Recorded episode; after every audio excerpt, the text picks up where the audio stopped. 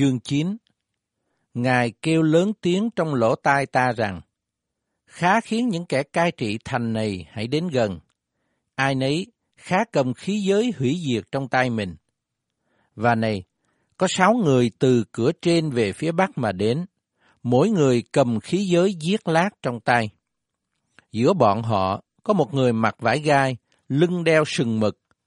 Sáu người bước vào, đứng bên bàn thờ bằng đồng. Sự vinh hiển của Đức Chúa Trời Israel bằng giấy lên khỏi cherubim là nơi thường ngự mà đến ngạch cửa nhà.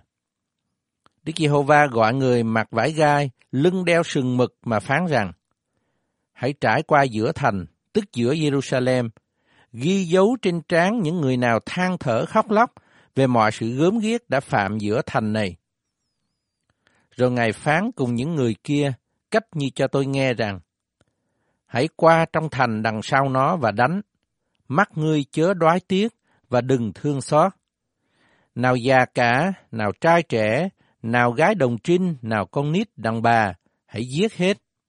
Nhưng chớ lại gần một kẻ nào là kẻ đã có ghi dấu, và khá bắt đầu từ nơi thánh ta. Vậy, các người ấy bắt đầu từ các người già cả ở trước mặt nhà.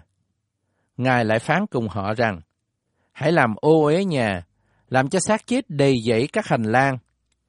Hãy ra, họ bèn ra và đánh trong thành. Trong khi họ đánh thì ta ở lại một mình.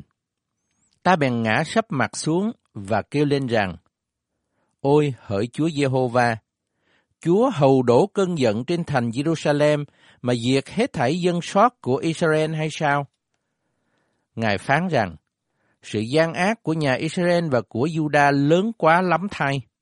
Đất đầy những máu, trong thành đầy sự trái phép.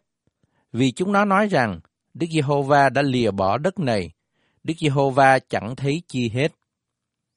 Về phần ta, mắt ta cũng chẳng đói tiếc chúng nó, và ta không thương xót.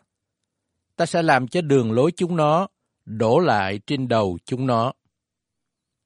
Này, người mặc vải gai, lưng đeo sừng mực, đến trình việc rằng, tôi đã làm y như lời Ngài truyền.